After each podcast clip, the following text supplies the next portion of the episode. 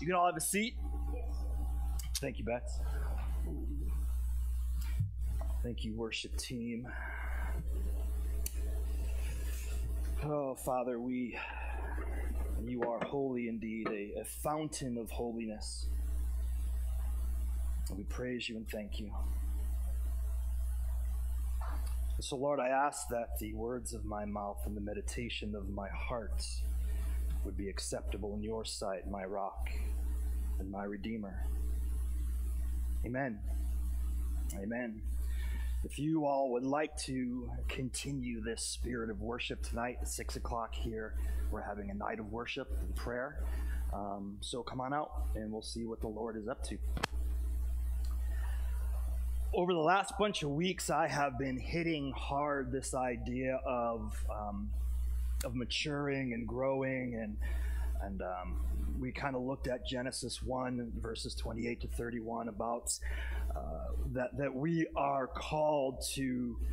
Uh, take dominion of the world, meaning we get to rule. It's kind of we rule uh, in the context of introducing and proclaiming and building the kingdom of God here on earth.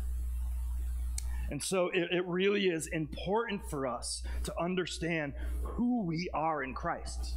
Because unless we fully grasp that and understand it and move forward in it, we are going to, we're not going to make a difference. We're not going to be who God has called us to be. And so I'm going to continue kind of, kind of uh, moving in this direction because uh, it's good for me too to remind myself of who I am. And if I need that remi- uh, reminder, I'm sure you guys need the reminder too. That that we are here for a very specific reason. Now, now let me give you a um, let me give you a little. This is Mark chapter 16. And it says this, and these signs will accompany those who believe. In my name, they will cast out demons. They will speak in new tongues. They will pick up serpents with their hands. And if they drink any deadly poison, it will not hurt them. They will lay their hands on the sick and they will recover. This is just kind of a, a snapshot, one. Um, just some of the areas that this is what kind of dominion looks like. This is what it looks like when we, the church, move in the authority that has been given to us. Now, so so we, I, I, know the whole pickup serpent thing. It's been a little uh, misconstrued and pushed, but it worked well for Paul when he was on the island of Malta. Then he got bit by that snake, and so this is kind of this is what it looks like. We will cast out demons. Yes, the demonic is still alive and well in the world today. We will put our hands on the sick, and they will be healed. Oh my goodness, that means that we have been given power, authority to cast out out sickness, to take, to operate in the physical, I'm sorry, in the spiritual, so it manifests itself in the physical. We, we can do that. That's what dominion looks like. That's about that's what it looks like to understand who we are. Now, as I was thinking through all this uh, last week, I came, I, I don't know if I, I got the idea from the Lord or just my own idea, but the, the strength of darkness. The strength of darkness is directly proportional to the weakness of the church. The strength of darkness is proportional to the weakness of the church. And I know that we, the church, we like to just kind of go, oh, look at it out there oh, what a mess. Oh, people are crazy. Oh, oh.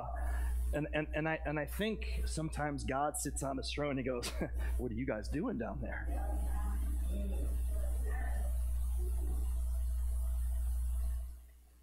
We've been, we've been called.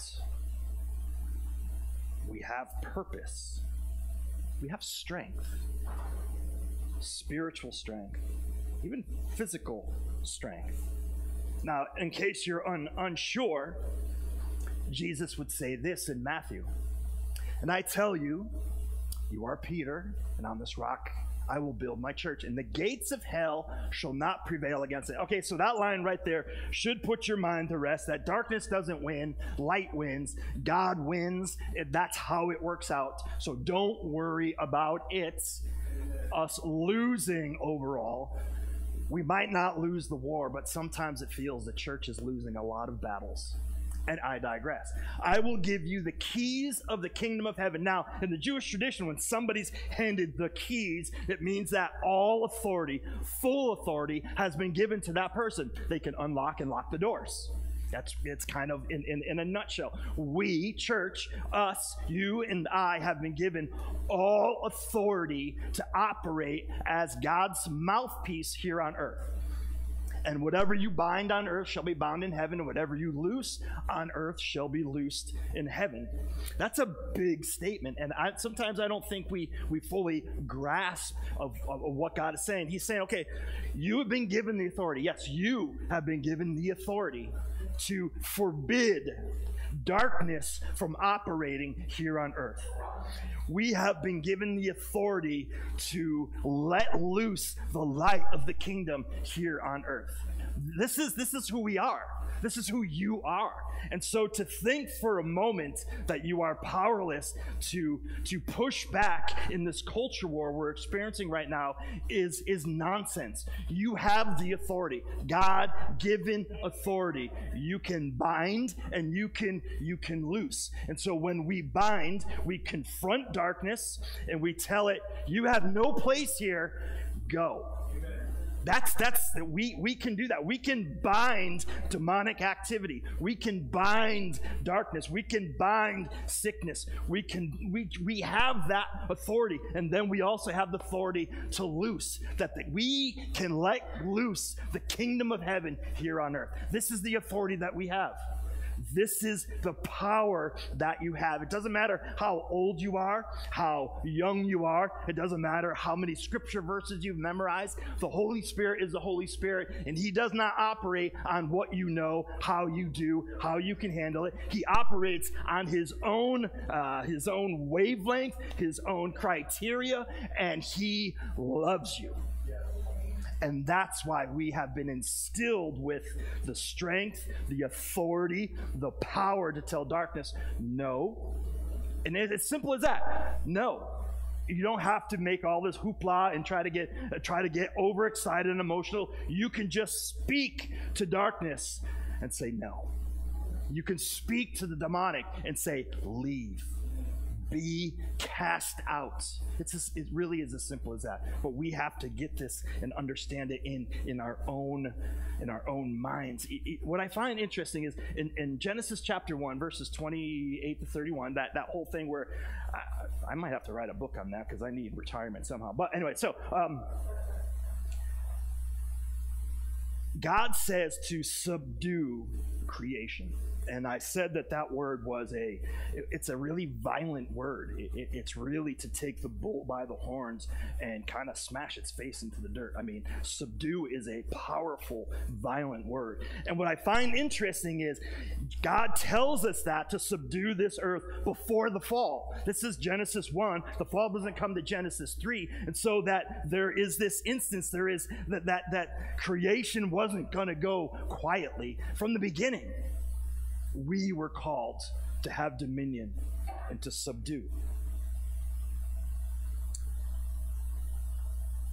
There are these things that we in Christian world call strongholds.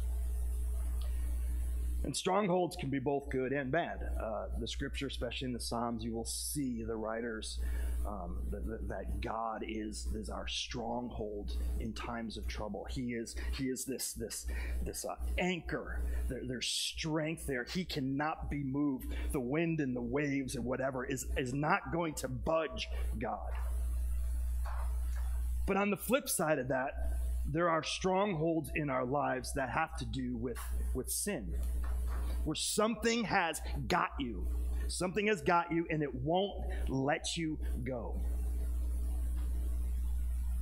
So this goes beyond just the casual you get angry with somebody driving in front of you and you flip them the Italian peace sign or you know whatever whatever it is. This is this is um, This has got you by the Spirit. It's got you by the soul. It's that thing that you just can't, as much as you want to, you just can't shake it. But even then, Paul would write this For though we walk in the flesh, we are not waging war according to the flesh. For the weapons of our warfare are not of the flesh, but have divine power to destroy strongholds. We have been, God bless you, given the tools, sacred, God sized tools, to destroy strongholds. We destroy arguments and every lofty opinion raised against the knowledge of God and take every thought captive to obey Christ, being ready to punish every disobedience when our obedience is complete. We have these weapons to fight strongholds, to fight darkness. We have been giving them. All of us have them. They include truth, righteousness, the righteousness of Christ, not our own, faith, God's word, prayer, peace, community, thanksgiving. You have as a weapon in your arsenal the assurance of your salvation. That means that you can't sin your way out of this, as much as some theological um, constructs like to say.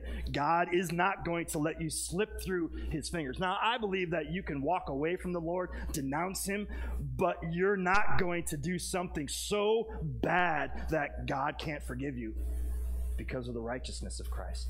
And so our salvation, it's assured. And so we start to we start to uh, take those those tools, those weapons, and we start to, to, to break down arguments that say, well, there, there, there is no God. Well, how can there be a God, a good God, if all this is happening? And, and all of the things that people try to poke holes through, we have the response. We have the weapons. We've been given them to wield accordingly.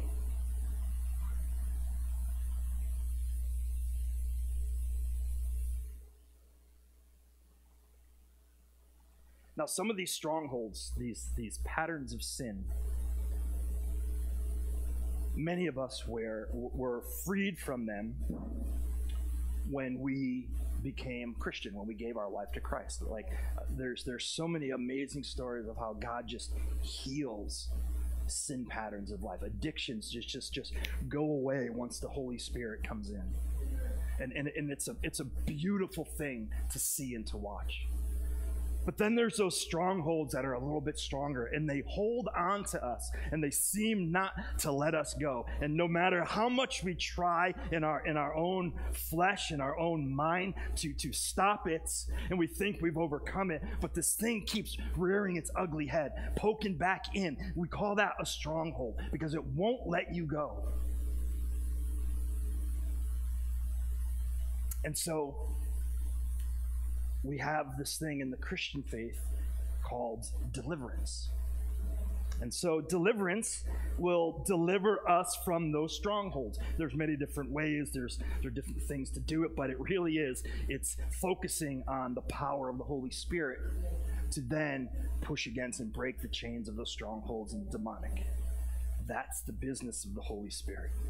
That's the business and and and so so there and there's also what I want to talk about this morning are some principles of maintaining our deliverance from those strongholds because these are important. Because what, remember the story of Jesus when when uh, the, he casts out the demon and and it says that this demon went out of the house went around, he found the house was clean, put back in order, and then he comes back in with even more demons. So we have to be careful. There's a there's a maintenance program for us to live in victory, to remain in victory. Victory is something that we need to constantly be aligning ourselves with, engaging, um, praying through and about. And I'm hoping, I'm praying that these principles that I'm going to give you this morning will help us to maintain and walk in that victory. Because a victorious church is a church that makes a difference out in the world. A victorious church spreads the love of God and the light of Christ. A victorious church is ones that, that one that can stand against this culture and just say with the love of God, no, no, that's not okay. Paul would say it this way. He, he said, So I don't run aimlessly. I do not box as one beating the air. You know, that, that verse reminds you ever see uh, Sanford and Son? When, when, when Fred, he would like fight, you'd be like, ah, never mind. You're all too young. But I discipline my body, keeping it under control, least after preaching to others, I myself should be disqualified. Paul saying, I have to pay attention to this. I need to do the personal work to maintain the victory that I have in Christ. Least I be disqualified. Least I, I my preaching doesn't measure up to the way I'm living my life. That's called hypocrisy. It's an ugly thing in the church, and it's it's one of the things that out there likes to bring up and point to within the church that we're hypocrites because we don't live what we preach. Now, I don't believe hypocrisy is absent in all of the other faiths, but it seems to be only the Christian that's a hypocrite. I believe that's because we have the truth. So you can't be a hypocrite if I worship M&Ms and then one day you find me eating them, you just think I'm crazy. See, hypocrisy comes when you have the truth and you live counter to it.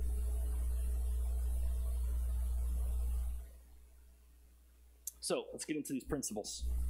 The first one I'm gonna I'm gonna preach this until the cow. Well, let, let's let's look at this. First Peter, it says this be sober minded. That means be clear in your thought, be watchful. Your adversary, the devil, prowls around like a roaring lion, seeking someone to devour. There are an entire spiritual army that is looking for your destruction. And if he cannot take your eternal life, he will ruin the abundant life that Jesus came and offered. If he can't have you for eternity, he is going to try to suck the life out of you here today. And so, this idea of, of principles so that we can continue to walk in victory, continue to walk in our deliverance, the first principle that I would have to come down on is we need each other. It's the concept of community, it's about church. We need to gather together. You cannot, you will not mature into all that God has for you without attending church. You, you just won't your spiritual health is directly proportional to, in part, your attendance, your being involved within community. Step outside of that, and I'm not saying you lose your salvation or you're, you're a worse or a bad Christian, but you will not live into all that God has for you. We need to get to know each other, and we need to let ourselves be known by others.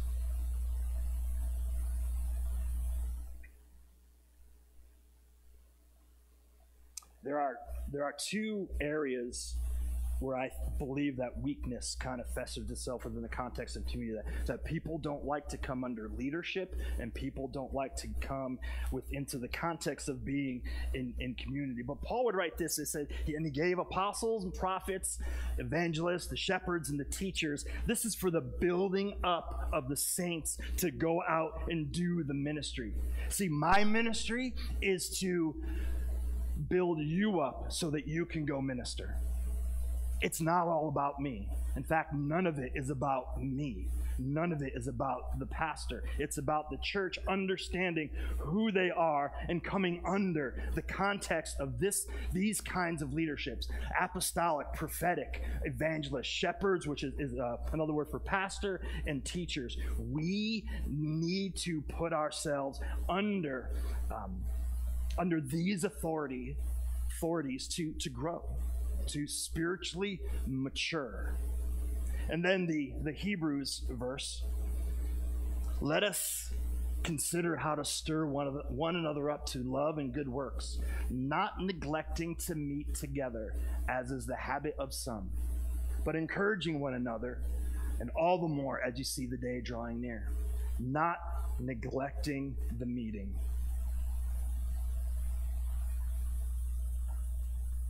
Church attendance is at an all time low in our country right now.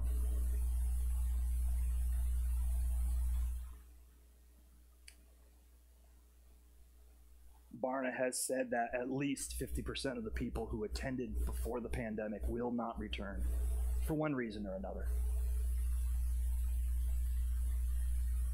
How in the world can we stir one another up to love and good works if we're not together? How do we hug each other if we're not together? How do we cry on each other's shoulders? How do we offer a shoulder to cry on if we're not together? I had a conversation with someone this past week, and and um, haven't been to church in a long, long time, and uh, they said they were doing they were doing really good spiritually, and I said, no, you're not, because that's a lie of the enemy. You might be doing okay, but if you're you're taking components that God has said are important out of your spiritual life, you are not in the the health that you could be by obe- uh, being obedient to the Word of God. We need each other. We have to come together in this in this uh, in this corporate communal gathering, smaller gatherings, friendships.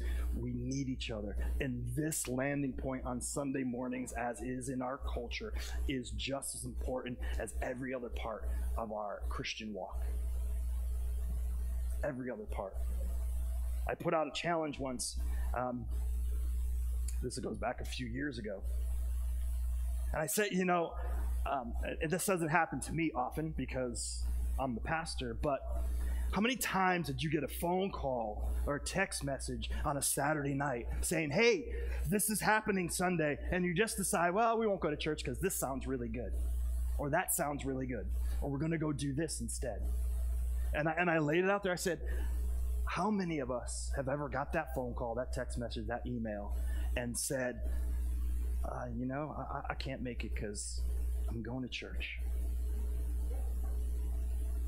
People have company come over and they stay, and, and you know, I, we can't go to church because we have company. Why not be an example to your company and go to church? Bring them.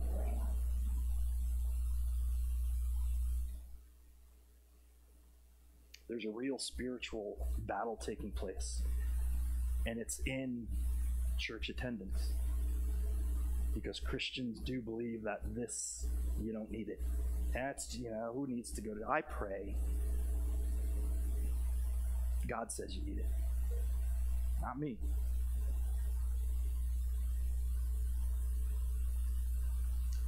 Principle number one is to stay connected to the community. Principle number two, I think, is don't go back to the very thing that put you in bondage in the first place. Stay free in your freedom. Don't go back. Uh, what's it say? Uh, a dog returns to its vomit. My dog eats its poop. Okay, that's even worse. Right? Try to get a kiss from your dog after that. Once free, we are to stay free. Hebrews chapter 12 therefore since we are surrounded by so great a cloud of witness let us also lay aside every weight and sin which clings so closely, and let us run with endurance the race that is set before us. Those things that are that are trying to grab a hold of us again, we have to throw those things aside and say, No, no I am not going to allow myself to be tempted in that direction. I'm not going to allow myself to be pulled in that direction. I'm going to stand firm. It is for freedom. The sake of freedom is the reason why I have been set free, Ephesians says. That I have been given freedom for freedom's sake, so I can walk without the weight of sin crushing me down, whether it be uh, crushing me physically, emotionally, spiritually. Stay away from that junk that you've been set free from. And then, oh, I'm sorry, it's right there. Do not be deceived. Bad company ruins good morals. This, this is a hard one because sometimes we have to make the decision to end relationships, friendships. When I came to Christ way back in before cell phones, um, I had a lot of really good, good friends we would do anything for each other. There were the type of friendships where, like, you can just walk into their house, go to the refrigerator, get something to drink, and plop down on the couch and steal the remote without even saying anything, just just popping in. Those are the kinds of friendships. And when God got a hold of me, I realized that He was He was healing me and separating me from some garbage. And unfortunately, um, those friends just kind of partook in those garbagey things it was one of the hardest things I had to do to just slowly begin to distance myself from people that I, I, I grew up with, spent years with. But bad company is a weight. You have to be strong in order to influence what used to hold you in bondage you have to be strengthened before you can. If, if it was alcohol that God freed you from, don't think that you become a Christian and now you can go back into the bar and not drink. You have to be strong and strengthened for such a thing. And so sometimes we have to put an end to relationships to maintain the freedom that God has given us. And and and the beauty of it is that after the strength came to me, I was able then to reignite some of these friendships. And we still laugh and talk, and we're invited to, you know, picnics and things like that every once in a while. I've done many weddings and funerals for those friends. They call me because I'm the pastor. And yes, they still try to get me to swear, but, um, you know, that's the big running joke. These people knew me when? These people knew me when, well, let's just say if they came to church, I would escort them back out. Sometimes we have to break those relationships that are endangering our freedom. And so we have community. We have staying away from the things that entrapped us in the first place. And next it is it's the the word of God has to be a priority in our lives. The word of God has to be a priority. That means that you are willing and able and excited and passionate about picking up that book every day and not only just reading it, meditating on it. Not only just meditating on it, there, there are so many Bible study uh, programs and software and websites that you can use to study, to look at words and see what words mean, to look at ideas and concepts, to understand. Um, the, the, the, context, the, the history of when and where certain things were written. It will. Um, it will increase not only your knowledge of the things of God and who He is, but it will also give you the the uh, what's the word I'm for? The, the weapons, the bigger guns to refute the lies. The Word of God. I can't. I can't. I can't um, preach this enough or, or, or put a exclamation point enough there is too high a level of spiritual or uh, biblical illiteracy in the church. There just is. We think that the Word of God is just just a nice little add-on. It's not. It's it's everything. It's it's life. It, it, it's it's it's it's it's everything if you don't have, and I'm not saying you have to understand everything. I'm not saying you have to be some theologian or become a theologian. If that's what you want, then great. But I'm talking about putting yourself in the Word of God. But that we don't have time. Yes, you do. Everything in your life you have made a priority. Everything that you're doing, you have prioritized to do. Even the things we don't like to do, we've made a priority to do. Then let's just make the Word of God a priority and put some of the other junk aside.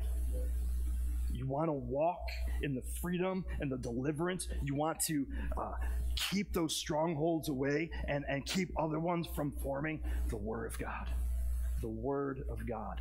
Can I say this again? It's the Word of God. You have to.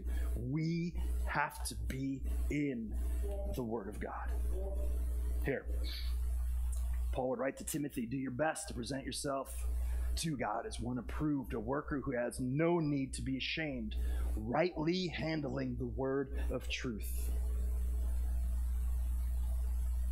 There are a lot of people asking a lot of questions about faith. There are a lot of people um, making arguments, opinions about faith. The only thing that refutes that is not your wittiness, not your sarcasm, not your not your uh, your humor. The only thing that refutes the lies of the enemy is the truth of God. That is the word of God. The word of God has to be a priority in our lives. But avoid irreverent babble, for it will lead people into more and more ungodliness. You imagine that that you can argue about the things of the Bible in such a way that you can you can you can put off people. They'll just walk even further away from God. That's telling me, listen, if you got the word truth, don't be a jerk and then they're taught well it spreads like gangrene. Then you have these two dudes who were just they were talking about the resurrection all the resurrection that already happened. Well no it didn't. And we in our modern day society oh my goodness we can fight over almost anything in the church. Are we premillennial postmillennial pan-millennial? That's me pan everything pans out. Uh, you know can you lose your salad are you a are you a, uh, a calvinist? Are you a uh, what's the other one? Um, Arminian, uh, I'm a Calminian. I kind of land in the middle like a good Baptist. So there are all of these things that we can argue about, which does no good. The world has been arguing about them forever since, since we had the written word. What Paul is saying, don't get caught up in stupid arguments that, that I mean, that, that lead people to nowhere. I once had a, a young man come to me right before service, and this goes back a few years, and he was very concerned because he was in college, first year of college, and he's taking, I forget, a class, and they were arguing over um, young earth, old earth. And he said, well, well, what's, what's the stance of our church? I said, well, the stance of our church is, what's Jesus doing in your life?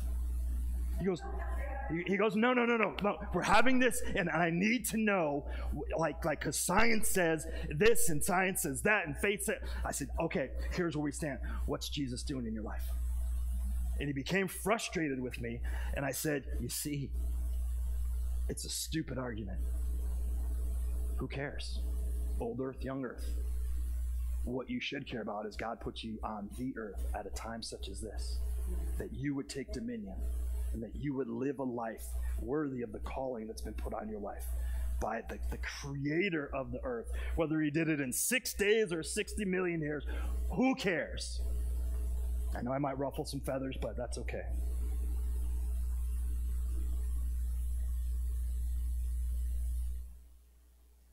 We can be a hindrance with the Word of God, or we can be an invitation with the Word of God. I would encourage us to be an invitation. That doesn't mean the Word of God isn't going to uh, frustrate people. Uh, like we talked about, was it last week? That, that the gospel, uh, the gospel reminds us that we're sinners. There's nothing good in us. There's nothing within us that is going to reconcile us back to God. We are filthy dirty with sin, and the only way to clean ourselves up with is with our faith put in Christ. Period. That's it. And so the gospel is confrontational. The gospel can be painful, but let the gospel be confrontational and not your attitude. And that comes from knowing and understanding the Word of God. The Word of God has to be a priority in our lives. And I think the next, um, let's, let me just, Paul would write this in Corinthians Therefore, if anyone is in Christ, he is a new creation. The old has passed away. Behold, the new has come.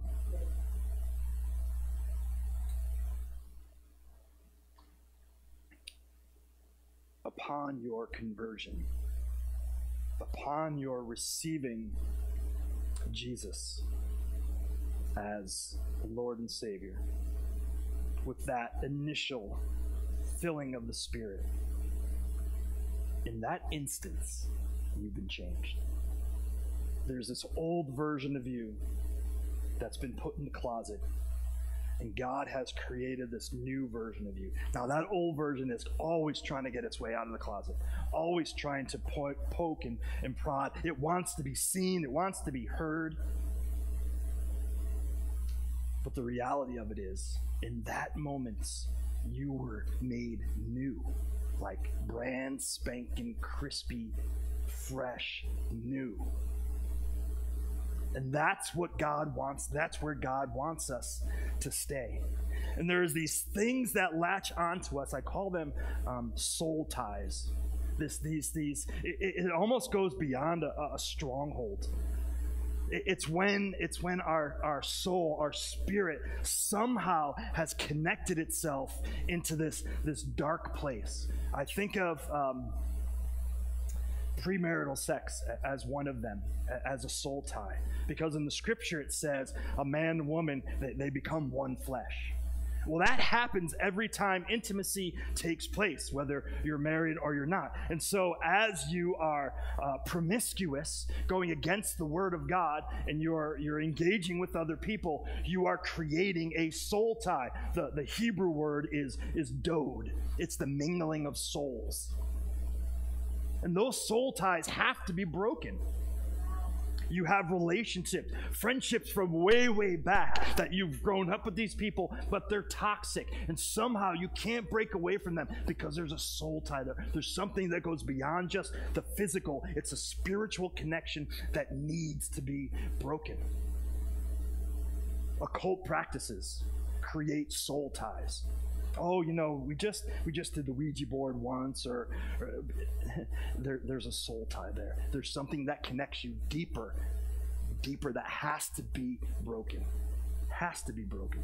I've taken couples through premarital counseling and, and they haven't lived uh, a christ-like life before coming together and we have to break those soul ties specifically by name, breaking those soul ties because you don't want to drag those things into a new relationship. We don't want to drag those things with us that, that are just that that's one of the weights that encumbers us and keeps us lagging to where God wants us.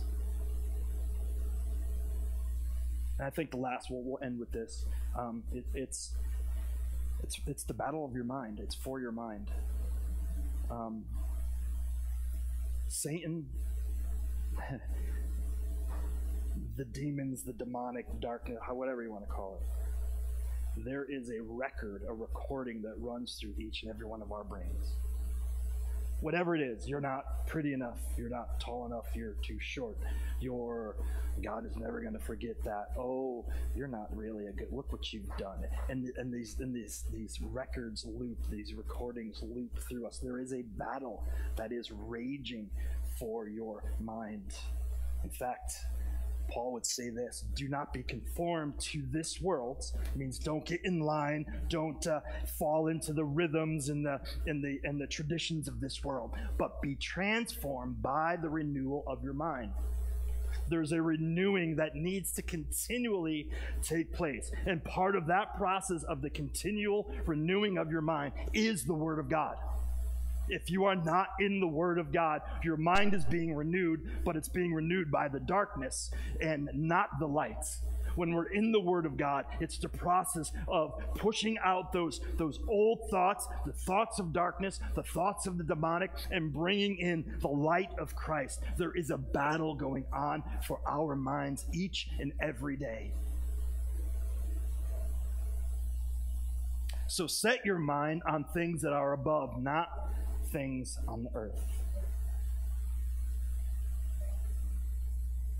I'm not sure that needs much explanation. Maybe what are the things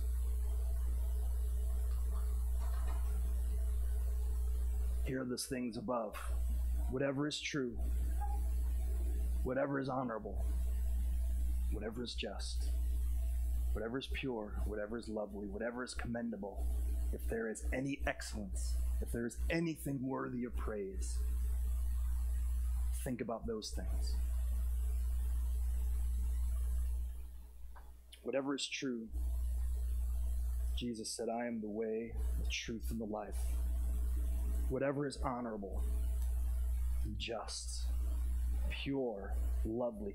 Those are the things that we need to focus our mind on. That's how we begin, uh, continue the process of renewing our mind. Not, not getting all caught up in the garbage of this world, but bringing our thoughts upward to the things of God. Not getting caught on, on CNN or Fox News, just kind of just like totally engrossed that you don't even hear the house burning down around you. But we think on these things truth, God's truth, whatever is just, the justice of God. Honorable. Things that honor things that, how can i honor these people? That person. How do i honor my mom every every day? Think about those things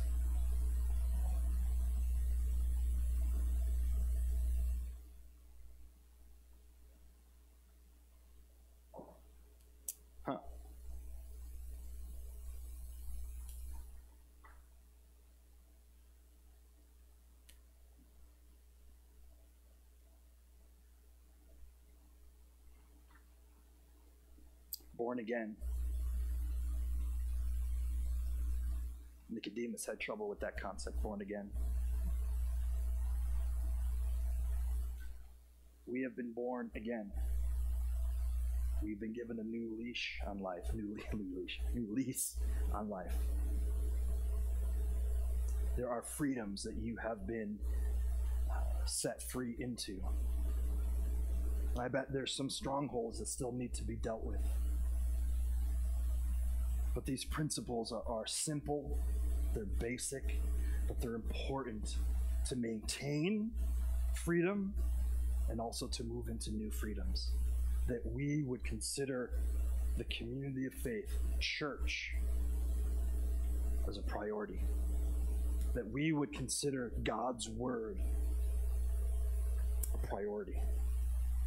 That we would that we would stay away from those things that entangle us back that we would um, that we would break soul ties. Those relational things that, that kind of keep us um, tampered down. That we would understand there is a battle for your thoughts.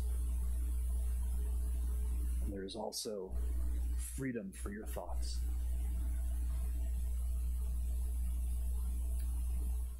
And so, Father, I pray that the simplicity of this message would not fall on deaf ears. I pray that we would be encouraged this morning just to live in the freedom that we have, that we wouldn't get all caught up in the garbage that pulls us back into the darkness. That we as a church, the church, would stand firm knowing that we have been given authority we have been given purpose. We are to take dominion. And we are to move light into the darkness. Help us to know who we are. Help us to understand the authority and power that's been given us. And then help us to wield it. Father, I don't want to be a weak church anymore. But a church that stands up for righteousness and stands up with that for that righteousness with the love of God. And so thank you for all that you've given us, all that you will give us. I pray this in the name of Jesus. Amen. Amen. Have a good week. Love you.